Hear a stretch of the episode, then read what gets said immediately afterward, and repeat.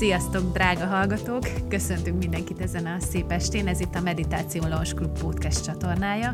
Én Németi Kitty vagyok, szerkesztőriporter, és már itt is van velem szemben a virtuális térben Nagy Melinda. Melinda meditációoktató, jogaoktató és asztrológiaoktató. Szia, Meli! Szia, Kitty! Sziasztok! A legutóbbi két adásunk után nagyon sok témajavaslat jött tőletek azzal kapcsolatban, hogy milyen témákat érintsünk a jövőben a podcasteken. Nagyon-nagyon jókat küldtetek, és köszönjük, hogy írtatok. Hogyha esetleg szeretnétek a jövőben is ilyen témaötleteket küldeni, akkor a meditációkukac.kínaiasztrológia.com címre tudjátok ezeket megírni nekünk. Csapjunk is bele a mai adásunkba.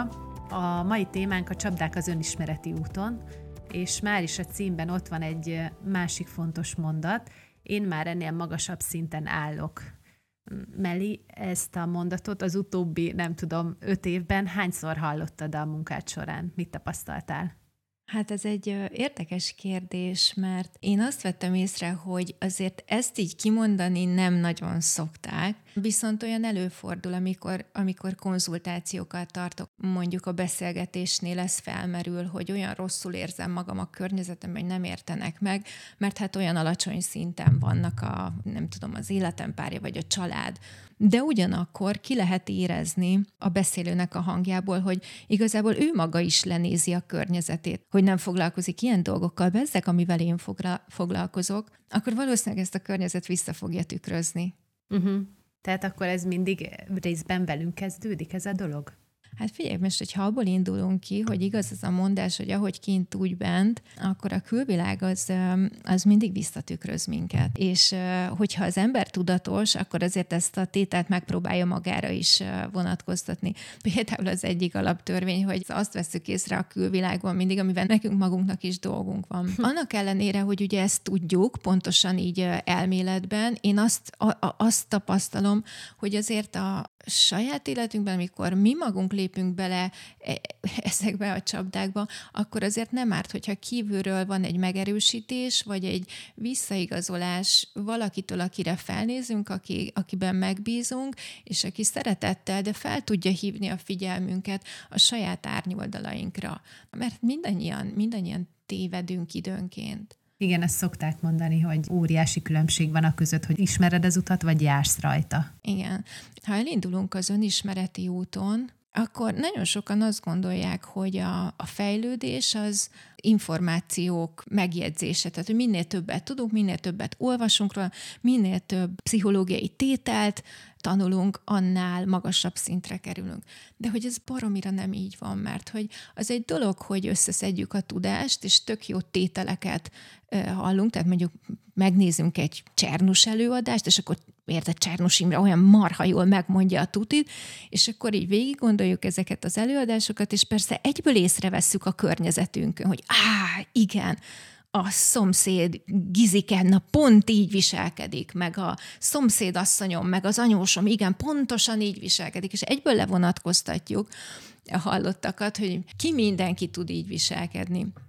Viszont az már sokkal nehezebb, hogy ezt a görbetükröt megfordítsuk, és így meglássuk saját magunkban is ezeket a tételeket. És ehhez kell szerintem nagyon nagy erő, hogy ne csak az információkat gyűjtsük, hanem a tanultakat elkezdjük észrevenni saját magunkon is.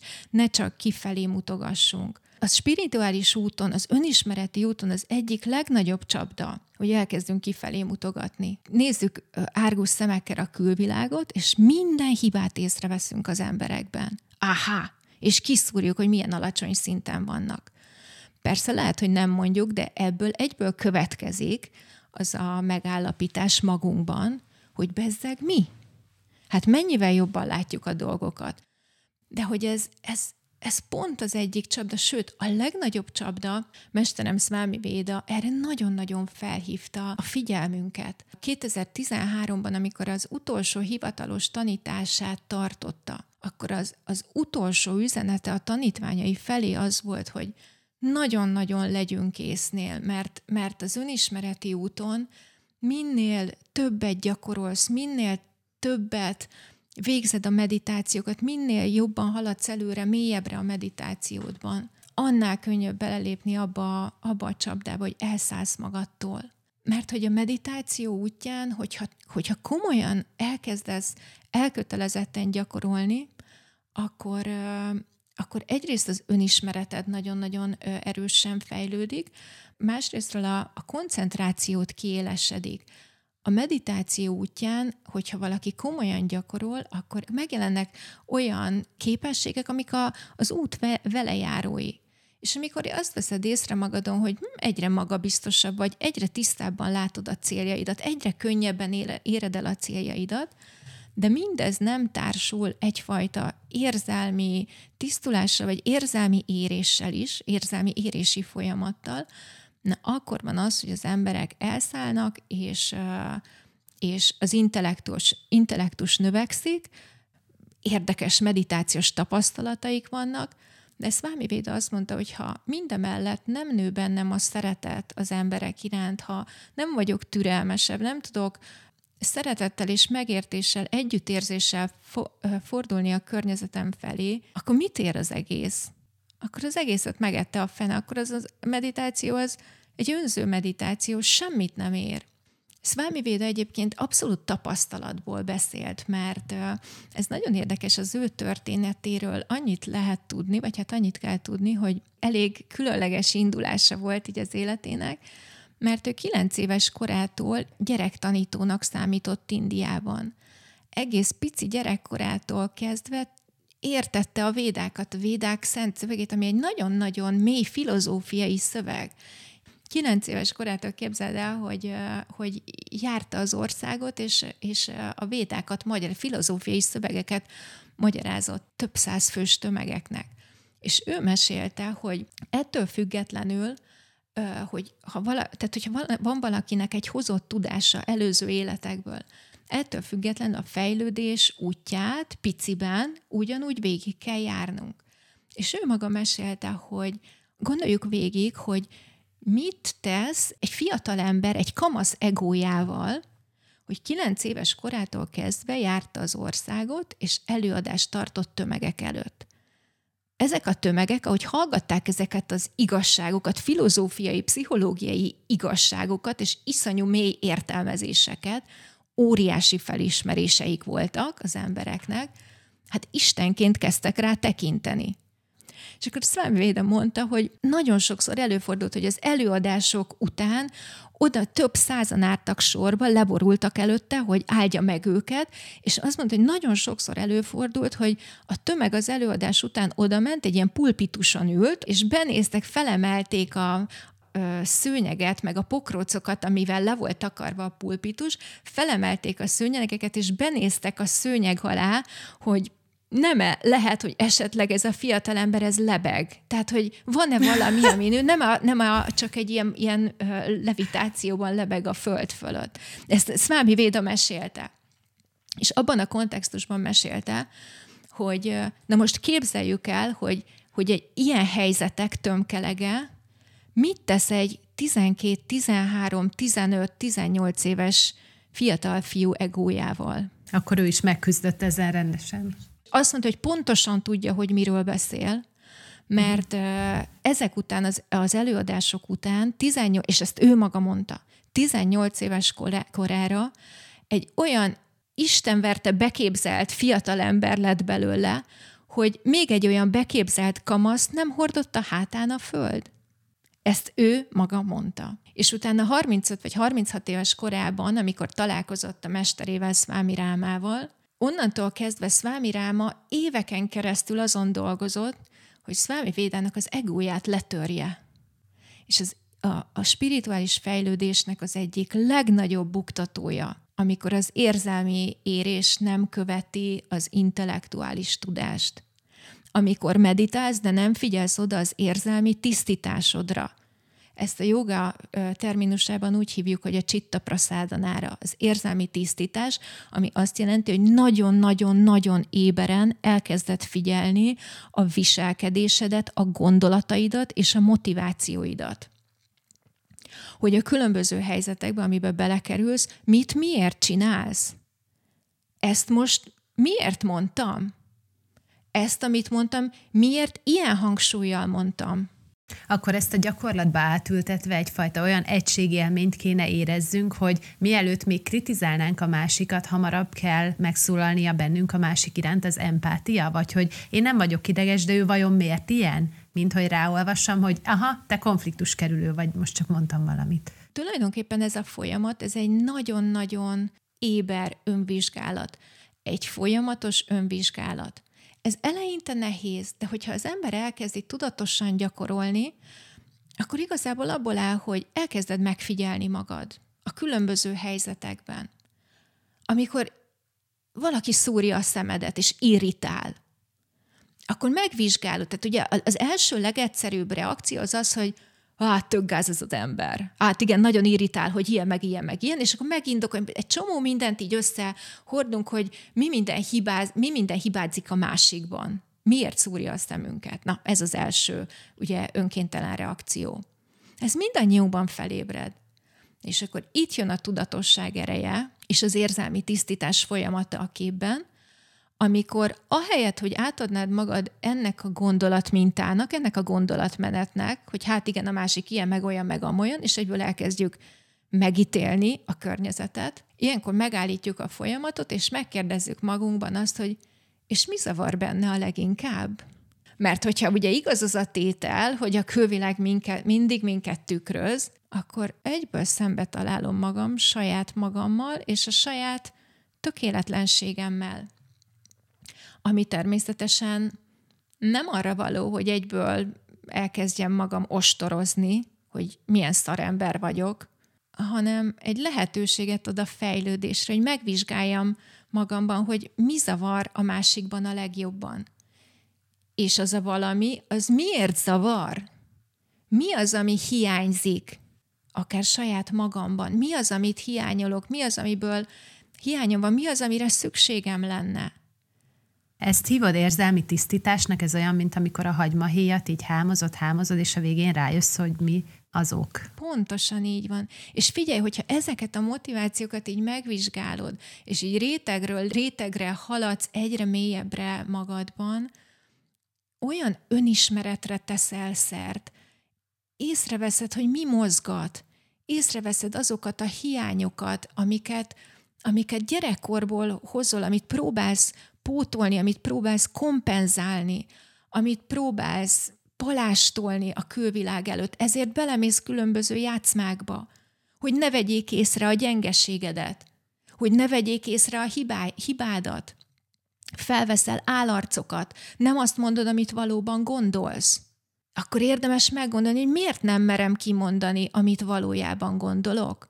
Milyen félelem dolgozik amögött, amikor mondjuk kamuzok egyet? Vagy mást mondok, mint ami valójában van, mint amit valójában érzek? Valójában mitől félek? A szeretet elvesztésétől, hogy nem fognak eléggé szeretni?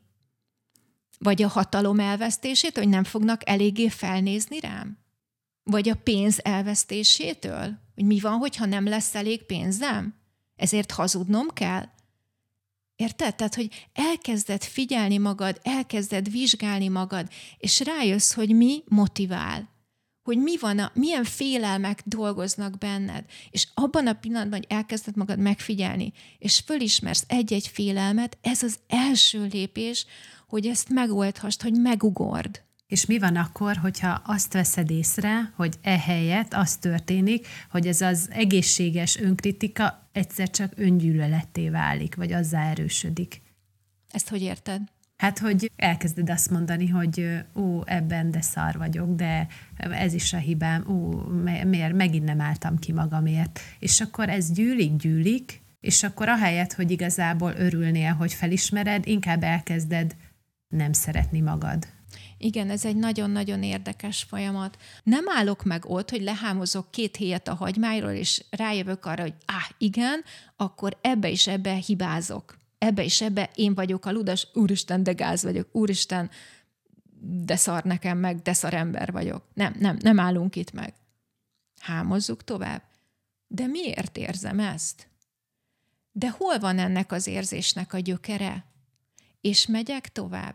Van, amikor le kell menni egész gyerekkorig.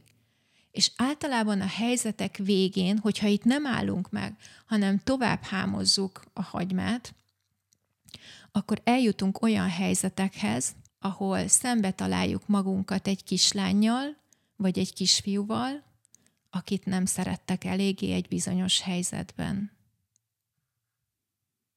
És amikor így kezdesz el tekinteni magadra, meglátod magadban azt a kisfiút, vagy azt a kislányt, akit egyszer gyerekkorában kinevettek, körbeálltak, kicsúfoltak, nem védtek meg, belekényszerítették olyan helyzetekbe, amit nem akart. Amikor felismered ezeket a helyzeteket, nem tudod már utálni magad. A modern pszichológiában ezt a jelenséget hívjuk úgy, hogy a belső gyermek. Amikor újra fel tudod venni a kapcsolatot a gyermeki éneddel. Ekkor jön egyfajta ilyen felszabadító érzés, nem? Igen. És amikor ott van egy kislány, vagy egy kisfiú, aki sír, és magányos, és nem szerette senki, akkor le tudsz nyúlni hozzá. És akkor fel tudod karolni, felébred az együttérzés saját magad iránt. És magadhoz tudod ölelni saját magadat. Érted? És itt van a vége az ördögi körnek, hogy már nem ostorozod magad tovább. Amikor látod azt a kislányt, vagy azt a kisfiút, aki sír, mert magányos, mert kinevették, mert kicsúfolták, és senki nem védte meg, és a szülei nem vigasztalták meg, hanem azt mondták, hogy az ő hibája például. Akkor magadhoz tudod ölelni. Csak gondoljuk el, egy 3-4 éves kisgyerek ott áll egy kör közepén, ahol mondjuk a 8-10 évesek körbeállják és röhögnek rajta, és újjal mutogatnak rá, és a kör közepén képzelj el egy 4-5 éves kislányt, aki sír. Egy kis elsőst, akit a harmadikosok szivatnak. Még megdobáljuk mi is egy pár kővel? Még ostorral üssünk rá, mi is egyet-kettőt rúgjunk bele? Dehogy rúgunk bele. De hogyha, tehát hogy visszatérve akkor a spirituális fejlődésre, az önismereti útra és az önismereti út csapdáira. Tehát, hogy Swami Veda az utolsó tanításában, 2013-ban a legfontosabb dolog, amit kiemelt, az, hogy ne szállj el magadtól. Gyakorolj rendületlenül, de folyamatosan figyeld magad, éberen figyeld magad, és ahogy a legkisebb jelét is észreveszed annak, hogy bármiben is egy kósza gondolat bekúszik a fejedben, amiben egy kicsit fölé helyezed magad a többieknek. Bármikor, amikor elkezded egy-egy kósza gondolat erejéig megítélni a másikat, azonnal pöccintsd magad orron, ezt nem mondta, ezt én mondom, és emlékeztesd magad, hogy ez az irány az, amiben nem szabad elmenni. Az igazi fejlődésnek a jele. Swami Veda azt tanította, hogy az, hogy mennyire lettél szeretetteljesebb, mennyivel több a megértés benned, az együttérzés a környezet felé. Tudod, Kitty, ez egy nagyon-nagyon érdekes, hogy sokszor megkérdezték Swami Védát, hogy hogyan vehetik észre magukon, hogyha valamit elértek. Tehát így hogyan lehet észrevenni a fejlődés jelét magunkon. És Swami Veda erre azt mondta, hogy hát ez nagyon-nagyon egyszerű, menj és kérdezd meg a párodat. Ez jó. Most, ahogy így beszélgetünk, és így végig gondolom azokat, amiket mondtál, ez egy nagyon komoly önmunka, megfigyelni magad. Ugye azt szokták mondani, hogyha egy ujjal mutatsz a másikra, akkor 3 ujj visszamutat feléd. Tehát, hogy magadba keresd a hibát, vagy a problémát. És azon gondolkoztam, miközben meséltél, hogy én már találkoztam olyan szituációval az életemben, hogy már tökre elhittem, hogy a stabil úton vagyok, de jó nekem, és akkor újra jött egy olyan szituáció, ami így teljesen berántott.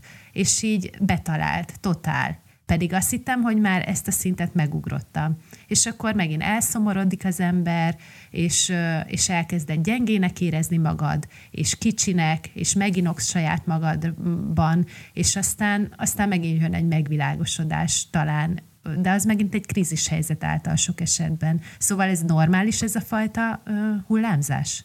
Persze, hát ez teljesen normális, ez a fejlődés. Tehát, hogy először is van egy nagyon-nagyon fontos dolog, amit tudnunk kell.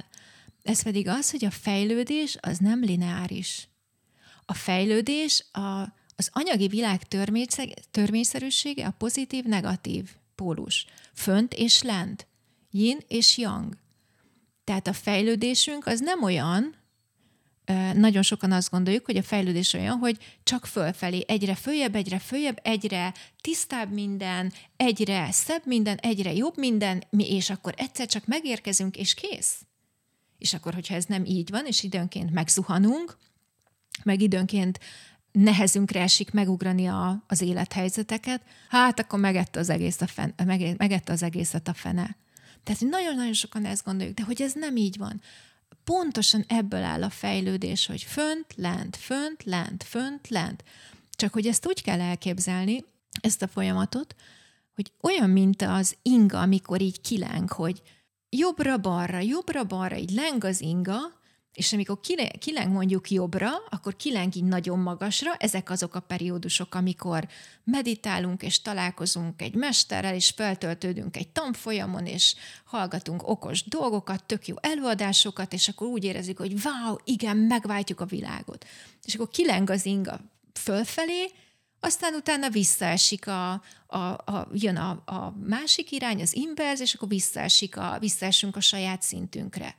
Csak egy dolgot fontos, hogy tudjunk, hogyha elkötelezetten gyakorlunk, és a meditációt beépítjük rendszeresen az életünkbe, nem órákról beszélek, napi 1-2 perccel kezdjünk. Hogyha ezt rendszeresen beépítjük az életünkbe, akkor a fejlődésünk ugyanígy kileng jobbra és balra, fönt és lent fogja váltogatni egymást, de a lentek már nem lesznek annyira lentek. Tehát kileng az inga mutatója föntre, és utána, amikor jön az ellenpólus, a lentpólus, az mindig egy picikét följebb lesz, mint ahol előzőleg voltunk. A megzuhanások már nem lesznek olyan mélyek, mint a gyakorlás nélkül. A nehézségeket és az akadályokat ugyanúgy látni fogjuk, ugyanúgy szembe jönnek velünk az úton, de már könnyebben fogjuk venni. Akkor nem lehet, hogy túl magasra lőjük be az elvárásainkat mondjuk magunkkal szemben? Hát ez bizony így van. Pontosan azért, mert hogy nem tudjuk, hogy mit várjunk, nem tudjuk, hogy mit jelent a spirituális fejlődés. Élményeket várunk, tapasztalatokat várunk, extra, képességeket várunk. Hogy a megvilágosodás majd olyan lesz, hogy is akkor nagy fények kísérik, és fanfárok zengenek, és akkor egyszer csak igen, megvan, és bevillan, hogy megvilágosodtunk. Így képzeljük el. És közben a bölcsek azt mondják, akik már megtapasztalták a szamádit, azt mondják, hogy egy végtelen teljesség és béke. Nincsenek fanfárok, nincsenek villámok, meg világítások, meg fények, hanem egy nagyon-nagyon mély béke és teljességérzés. De visszatérve a kérdésedre, Kitty, tehát, hogy előfordul, igen, abszolút a fejlődés része, hogy előre haladunk, tapasztalunk magunkon ilyen kis villanásokat, és tényleg egy-egy pillanatra megérint minket is a csend és a béke érzése, ez a teljesség, és utána visszatérünk a saját életünkbe, és beszólnak a munkahelyünkön, vagy van egy nézeteltérésünk életünk párjával, és hopsz, már ki is billentünk. De hogy azt kell tudni, hogy ez egyrésztről ez teljesen normális velejárója az útnak, viszont van itt egy másik nagyon érdekes dolog, amiről azért fontos itt beszélnünk, hogy amikor valaki elkezd komolyan gyakorolni, és itt a gyakorlás alatt a jogát és a meditációt értem. Tehát amikor valaki elkezd rendszeresen, komolyabban meditálni, mondjuk naponta? Hogyha eddig nem meditáltál, akkor az, hogy hetente 2-szer vagy 3-szor leülsz 10 percre, az eddigihez képest már az is egy komoly fejlődés és egy komoly előrelépés. Uh-huh. Nekem egyébként ez jó, hogyha mindenki így tudatosítja magában, hogy nem szabad elvárni magunktól azt, hogy egyik pillanatra másikra egy hétköznapi élethelyzetből hirtelen ilyen mini jogikká váljunk, mert hogy ez nem lehetséges. Nekem évekbe telt, amíg be tudtam építeni azt, hogy naponta leüljek meditálni. Ez nekem évekbe telt. Tehát, hogy először az is nagyon nagy szó, hogyha hetente kétszer, vagy háromszor, vagy hetente egyszer elkezdesz lejárni, jogázni. Tök jó indulás, ez már nagyon-nagyon jó. Tehát amikor elkezdesz egy kicsit intenzívebben gyakorolni, a meditáció során azt tudni kell, hogy a figyelem kiélesedik. A koncentrációs képességet kiélesedik. És abban a pillanatban, hogy a koncentrációd egyre élesebb lesz, elkezdesz észrevenni olyan helyzeteket az életedben, amiben eddig benne voltál, de nem működőképes. Hirtelen a kiélesedett koncentrációddal elkezdesz befogni, észrevenni olyan helyzeteket, amik nem működnek az életedben. Na és ilyenkor jön az, hogy megkeresnek, hogy Melinda, elkezdtem meditálni, mit tudom én, pár hónappal ezelőtt, néhány hónapja meditálok, és basszus, borult az életem. És egyre több ilyen csontváz jön ki a szőnyeg alól. Mitől lehet ez? Valamit elrontok, rosszul meditálok? És hogy ilyenkor pontosan arról van szó, hogy a figyelmed elkezd egyre éberebb lenni. És egyszerűen csak arról van szó, hogy észreveszel olyan dolgokat magad körül, amiben már régóta benne voltál, eddig is így éltél, csak eddig nem vetted észre azokat a helyzeteket, amikben benne vagy, de nem működőképes. Ekkor mondja a környezeted azt, hogy megváltoztál. Valami megváltoztál. Történt. Így van. Mióta elkezdtél meditálni, azóta valami nincs rendben veled. De negatívan, tehát ezt abszolút negatív szövegkörnyezetben értik. Igen, mert amikor te elkezdesz változni, az a környezetnek félelmetes. Amikor hirtelen elkezded a dolgokat úgy látni, ahogy vannak. Ránézel a helyzetekre, amiben hazudtál magadnak éveken keresztül. És ugye a rendszer az így volt életképes. Úristen, hány és hányszor találkozunk olyan kapcsolattal, amikor az egyik elkezd fejlődni, elindul az önismereti úton, és szép lassan egyre több a konfliktus, és eljut egy pontra a kapcsolat, hogy vagy szétmennek, vagy a másiknak is változnia kell. Mert ha az egyik ember elkezd fejlődni, elkezdi feltérképezni saját magát, akkor egy idő után már nem fog tudni benne lenni a langyos szarban. Mert hogy ugye a kapcsolatok úgy működnek, a nem tudatos kapcsolatok úgy működnek, hogy felállítunk egy játékteret, és a kapcsolat dinamikája nagyon-nagyon sok esetben, szinte minden kapcsolatban vannak játszmák. És felállítunk egy játékteret, és a kapcsolat dinamikája nagyon sokszor úgy néz ki, hogy az egyik fél ki nem mondva szinte kéri a másikat, hogy te játszd el azt, hogy valami úgy van, a másik meg eljátsza neki. Tehát, hogy amit én hallani szeretnék, azt a másik eljátsza, és amíg mind a két fél ebben a stációban van, addig működőképes a kapcsolat. De abban a pillanatban, hogy az egyik fél elkezd ébredezni, és kiszáll a szerepből, kiszáll a leosztott játszmából. Hirtelen nem lesz partner. Így van. Hirtelen megborul a kapcsolati dinamika, és a másik valójában jogosan kérdezi, hogy mi történt veled? Eddig működött, eddig nem voltál ilyen? Én nem változtam, igen. Tehát valahol igaza van, mert tényleg eddig nem voltam ilyen, eddig benne voltam én is a játszmába. Hogy légy szíves, hazudd el azt, hogy ami nem úgy van, az úgy van, hazudd el nekem azt, hogy a nem az az az, én pedig úgy csinálok, mintha elhinném, jó? A másik meg elhazudta, hogy a nem az az az. És akkor működött a kapcsolat. De amikor az egyik fél felébred, akkor hirtelen borul a dinamika, a kapcsolat dinamikája megborul. Na és ilyenkor van az, hogy oké, akkor tisztázzuk a dolgokat, tegyük helyre az alapoktól. Nézzük meg, hogy mi az, ami nem működik. Ássunk le a mélyére, hogy hol a probléma.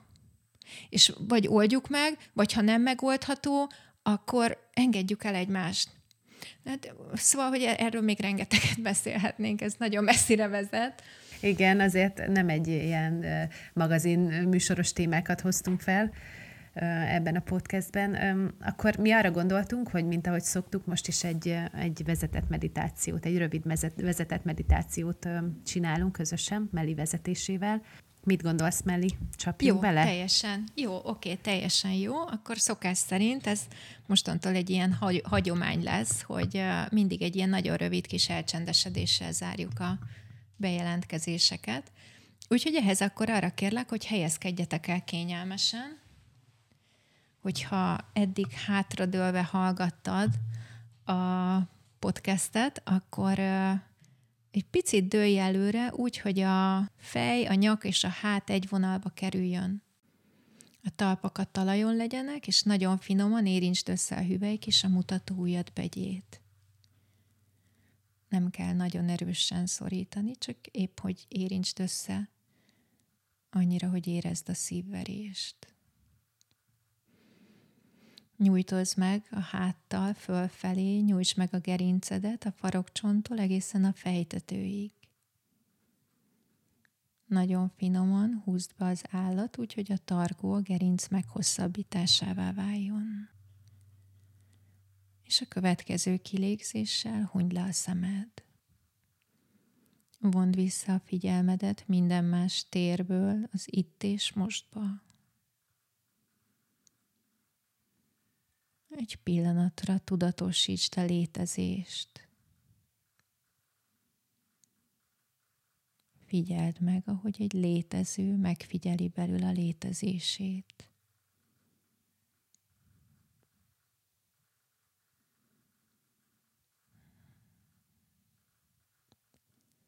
És lassan irányítsd a figyelmedet az orrnyílásokra.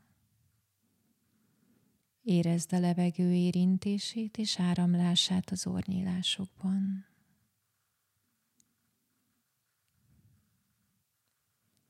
Anélkül, hogy közbeavatkoznál, kezd el megfigyelni a spontán légzésed ritmusát.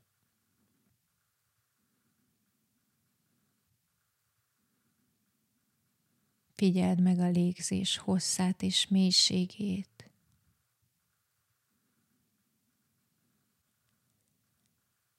Figyeld meg, hogy van-e különbség a ki- és belégzések hossza és mélysége között.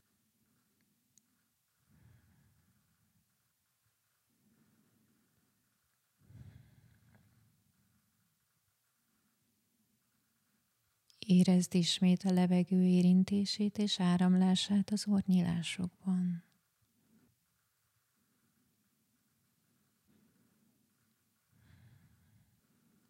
Tudatosítsd azt a pontot, ahol a beáramló hűvös levegő megérinti az orrnyílásokat belégzésnél. És kilégzéskor figyeld meg azt a pontot, ahol utoljára érintkezik az orrnyílásokkal. Csak ezt a két pontot figyeld.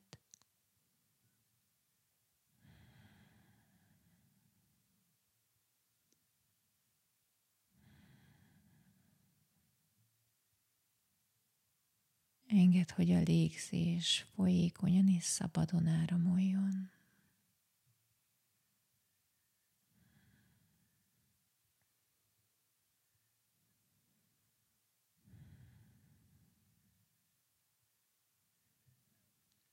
Lélegezz puhán és könnyedén.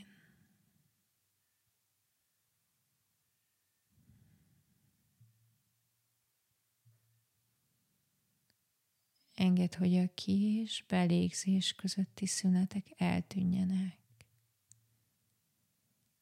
És a légzés olyan puhán és folyékonyan áramlik.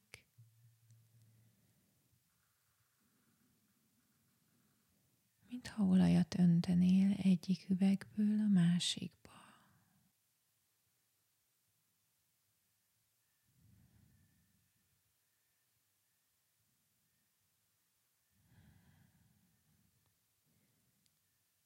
És miközben a figyelmedet továbbra is megtartod a folyékony légzés áramlásán. Nagyon lassan és hunyorogva nyisd ki a szemeket. És maradj kapcsolatban a légzés áramlásával, nyitott szemmel is a nap hátra lévő részében. Om Shanti. Nagyon szépen köszönjük, Meli, neked ezt a meditációt. Nektek pedig hálásan köszönjük, hogy itt voltatok ma velünk, és hallgattatok bennünket. És innentől kezdve akkor ez már szokásunká válik, 2 hét múlva jövünk az újabb epizóddal, egy újabb érdekes témakörrel. Addig is vigyázzatok magatokra. Köszönjük szépen, hogy itt voltatok. Legyen további szép napotok. Sziasztok! Sziasztok!